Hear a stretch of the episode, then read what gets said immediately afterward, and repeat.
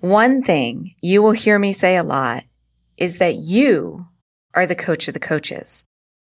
Saying this and describing it is very simple, but actually stepping into this role can be difficult. So let me talk you through the steps so that way you can take on the role of the coach of the coaches. Let's get to it. Hey there, safety friends. Welcome to the Safety Geek Podcast. I'm Bri Sargent, CSP and 20 year safety professional. After spending years training safety leaders across the globe for a large corporation and creating safety programs from the ground up over and over again, I am now sharing my processes and strategies with you. At The Safety Geek, you will learn how to manage an effective safety program that increases your management support and employee engagement, all the while helping you elevate your position and move up in your career. If you're ready to step into the role of a safety influencer and leader, you're in the right place. Let's get to it. Hey there, safety friend. I want to help you make a simple mindset shift today. You see, when most people come into this field, they believe that their job is to manage safety. But they take the word manage and use it to mean handle or directing. But safety is not that simple. We don't have a staff that we can just boss around and tell them what to do and handle them or direct them. We don't have direct control over their work, and there is nothing basically for us to handle or direct. Essentially, what we are are the guides on the side while other people make the decision. So, our true role is to be the guide or the coach to those who are making the decisions and influencing them to consider safety in their processes. So, unfortunately, too often, not only do safety managers misunderstand their role, but so does the management team. We are expected to coach, observe, and train on safety. We are expected to hold people accountable to safety. And if we aren't the safety police themselves, then we are the safety snitches tattling on the management team. Now, if you continue to be seen in this way, you will never form those positive relationships that you need to build a safety culture. So, what you need to do is actually shift your management team's expectations as well as your own. So, when you understand why you're the coach of the coaches, it's a lot easier to explain why you shouldn't be the person that is actually doing the work of safety.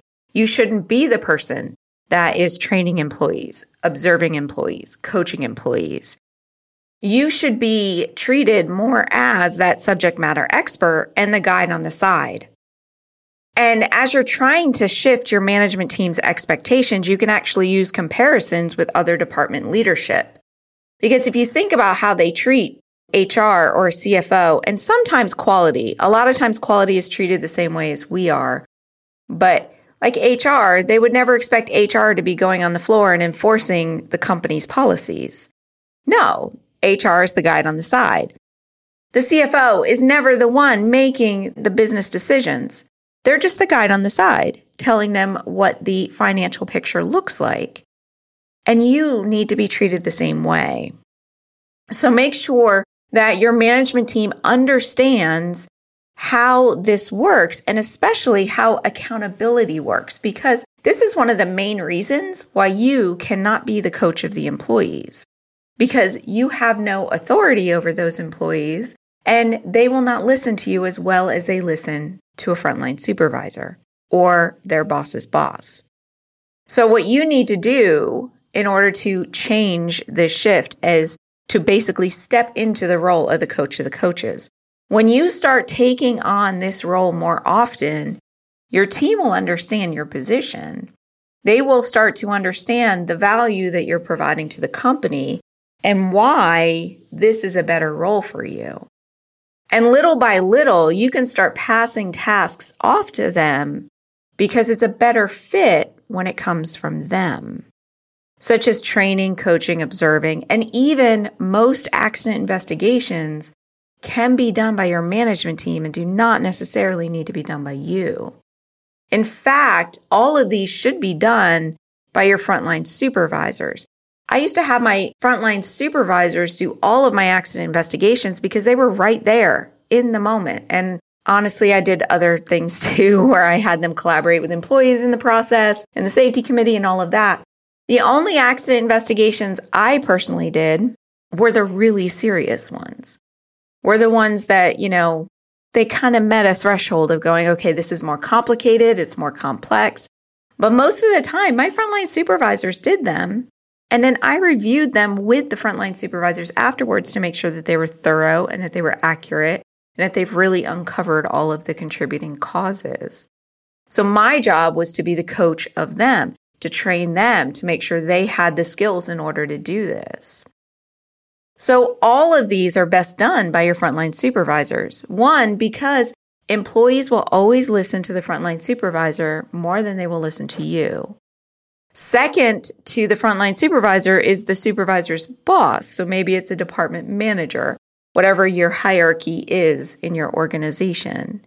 That's who they will listen to second, sometimes first, but most of the time they're going to follow that direct line of supervision and listen to them first because they understand that that person has an impact on their day to day life, their work, their job, their security. And secondly, this is all best done by the frontline supervisors because they are closest to the work and they can understand how that safe work practice can be applied or how that accident may have happened. And they're readily available. Where you, on the other hand, have got a million other things going on, they're right there in the thick of it. Now, when they are doing the work, they will also internalize the safety policies and procedures more. So think about it. Like if you're constantly doing it, you're just constantly training and constantly coaching. But when they turn around, one of the best ways to learn something is to teach it so when those frontline supervisors turn around and they start making safety, coaching, training, observing part of their day to day, then it's actually going to get them to understand the rules and the policies, the procedures better, and it will help you build a stronger safety culture. So then it's no longer you preaching everything, it's them preaching it as well. So to step into this role of the coach of the coaches, what you need to do is focus on your supervisors. See your frontline supervisor team as your employees to train and guide. So if you think about the structure in your organization, right, you have your hourly employees who have a supervisor. It's that supervisor's job to train and guide their employees and make sure they do their job right, correct? So then you are the coach of them. You are the coach of the coaches. It's where the term comes from. So it's your job to make sure that the supervisors are properly guided and trained on how to do safety within their role. So when you go out into your workplace, I don't know what you call it, I used to call it the floor, maybe it's the site, wherever it is, if you have a construction or the rig, if you're out on an oil rig. Whenever you go out into the workplace, your focus shouldn't be on the employees. It shouldn't be, let me see how the employees are working and if they're doing their job right. It should be on the supervisors because those are your employees. It is your job to train them. And the best way to do this is to develop a very structured supervisor training program where maybe on a monthly basis or quarterly basis, you're meeting with the supervisors and you are keeping them informed as to what's going on in safety, but then training them as how to apply it within their workplace Maybe you're sharing statistics or things that you're seeing. Maybe you're doing some role playing to reinforce some previous training. You should be meeting with them on a regular basis and training them on how to do safety as part of their job. And then you also want to make sure you have a structured new supervisor training. So think about what we put new employees through in new hire orientation. There should be the same thing with new supervisors because as an employee compared to a supervisor, they have different responsibilities when it comes to safety. And it's your job moving forward to guide the supervisors as they go. And one of the best ways to do this is to shadow them regularly, meaning that you're spending several hours with them, basically side by side while they do their job. and observing how they do their job as a whole, not just for safety. This really gives you a clear understanding of what their day to day looks like. So that way you can point out opportunities where they can emphasize safe work practices and coaching opportunities. And you should be demonstrating how to fit safety into their day to day because you don't want them to be seeing safety as something separate. Safety is never separate. It's how we do business. It's how we work. The safe work practices are part of the job tasks and the SOPs. So you have to demonstrate to them that they shouldn't see safety tasks as something separate, but it's just part of their day to day. And that is part of your role where you are the coach of the coaches. And then it's also your job to measure their progress, meaning like do assessments on their department. How are they moving forward in safety? Maybe you look at their observation results. Maybe you guide them through observations. But the key is, is that most of your time should be spent with your supervisors and guiding them on how to be promoting safety and not necessarily on your employees, which is where I see a lot of people focusing. And what happens as you start to make this shift and you start to give the supervisors more work, we then turn from being the ones that were always doing safety to now we're enabling the team meaning that they're trying to take on these new roles and these new tasks and they get stuck. And yes, it is 100% easier for you to just step in, to swoop in and take care of it and do it for them. But this gets you nowhere. It actually proliferates the issues and does not help them become self sufficient in making safety part of their culture. And many times, because of this, we become the cause of our own issues. So let me give you an example from one of my coaching clients that recently came up. And they are a regional safety leader and what they wanted to set up or what they did set up was a tracking system for all of their accident investigations. So they had multiple locations and they wanted all the investigation results to come into one tracking system so that way they can track and trend it and see where their problem areas are. Yay. But when it came in and it was filled out incorrectly, because they were so close to the situation, they just easily fixed the problem. And then they would send the team member just a message and saying, Hey, you did this wrong on your entry. Please watch out for this next time. Maybe they coach them face to face, right? But what happened was that their problem just continued to persist. And this was what we were talking about in one of our sessions. It's like, how can they get their management team to actually do the work? And I was like, well, you're not uh, making them do the work, you're doing it for them. And people, our brains, we are human. We are always going to try to get the easiest way out. We are always going to try to say, you know, I did it the best I can, the quickest I can. If they don't like it, they can fix it. And if you're continuing to fix it, then you're just proliferating the whole problem, right? You're causing your own issues. So sometimes, and it is hard to do, you just have to have that hard line and you have to just say, okay, well, what would happen if I didn't fix it? First off, what's the worst that could happen, right? So, like, let's say that you didn't fix it and it just sat there unfixed. Like in her case, the accident investigation was not reported correctly. Maybe this stalled the entire claim process. Who knows? But that is not the end of the world. I truly believe very few things are like emergencies. So sometimes you just have to do the hard thing and just let it sit not fixed and send it back to them and give them the tools to help themselves, right? Maybe you put them through retraining. Maybe I'm a big fan of like Loom, where you just record a little video and you show them what they should have done instead and then ask them to fix it. You don't fix it themselves, but you're assisting them. So you're not fishing for them, but you're teaching them how to fish. And you just send it back to them and you just let them fix it themselves. And if they don't fix it, then the process just doesn't move forward. And maybe that becomes a big red flag on your system. And if this happens too frequently, right? So if it's one supervisor that isn't there doing their job correctly, then you know that that might be an issue with that supervisor. And then you can train them and spend more time with them and coach them and get them into excellence. But if it is a whole bunch of supervisors, then maybe that's an issue with you, right? So this identifies, no, I'm doing something wrong. So having these processes in place where you are not causing your own issues, you're actually making them fish for themselves, will help you identify whether you're being effective as well. So I always find that to be extremely interesting. And there's usually, whenever you put a new process in place like this, until it becomes a habit with your supervisor team that they're supposed to be doing these things, whether it be training, whether it be coaching, observing, there's always that period of transition. There's always that period of bumps in the road. And the key is not giving up, not swooping in and doing it for them, but just refining it.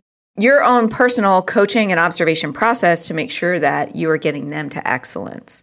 Because that is your goal. So instead of focusing on the employees, you're focusing on the supervisors and getting them to excellence. So, what I want you to walk away with today is knowing that it is your supervisor's job to coach and observe on safe work practices with your employees.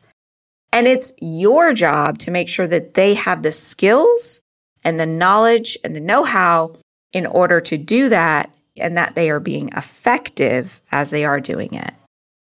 Now, you can do this even if your management team isn't fully on board yet. Like, let's say that your management team does not believe that the supervisor should be doing safety training or that they should be doing observations, right? You can still do this. I would split your time 50 50, where 50% of the time you were doing what your management team expected, and 50% of the time you were focusing on your supervisors. And as they start seeing results and that you are continually influencing them towards making this shift in your safety culture, you can eventually increase this to the ideal of 80 20. 80% of your time should be spent coaching your supervisors and management team, and then 20% would be spent following up with your employees and building those positive relationships with your employees as well. It's not that you're not coaching the employees at all, it's more of just getting feedback from the employees. Your job should be with the employees that you're just checking in on them and asking them how everything's going and if there could be any improvements. It's not necessarily telling the employee that they're lifting improperly or they're not driving correctly or whatever it is. That should fall on the supervisor, but you should be checking in with the employees to make sure that the supervisors are doing it right. Now, if you're just getting started and you're like, okay, I get all of this, Bri, but I'm not really sure what I need to do next, I want to make sure I'm very clear with you. Your step one would be to shadow at least one supervisor at a time until you truly understand their job. And then from there, you can start developing supervisor training and assessments and more and start putting these processes in place. And just know, just like with everything with safety management, it's a bunch of baby steps. So you will start to soon see your role shift from managing safety to influencing safety.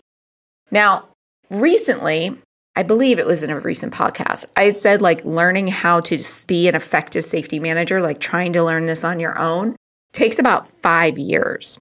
And it truly does. So this step does take some time, but when you know how to do it correctly, you can literally knock this out and start seeing that shift in just a few months. So when I say like you will soon see a shift in the management team, a shift in the role, it will probably take anywhere from four to six months, but you will see that as long as you are consistent and making sure that you are focusing on your supervisors more than you are your employees. All right. I hope that you got a lot from this episode, and I will see you next week. Bye for now.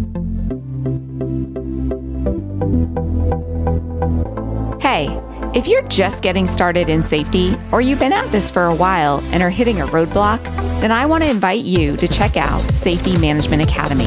This is my in depth online course that not only teaches you the processes and strategies of an effective safety management program, but how to entwine management support and employee participation throughout your processes. Are you ready to finally understand exactly what you should be doing and ditch that safety police hat forever? Then you have got to join me and your fellow safety scholars over at Safety Management Academy. Just go to thesafetygeek.com forward slash SMA to learn more and to get started. That's thesafetygeek.com forward slash SMA. And I will see you in our next students only live session. Bye for now.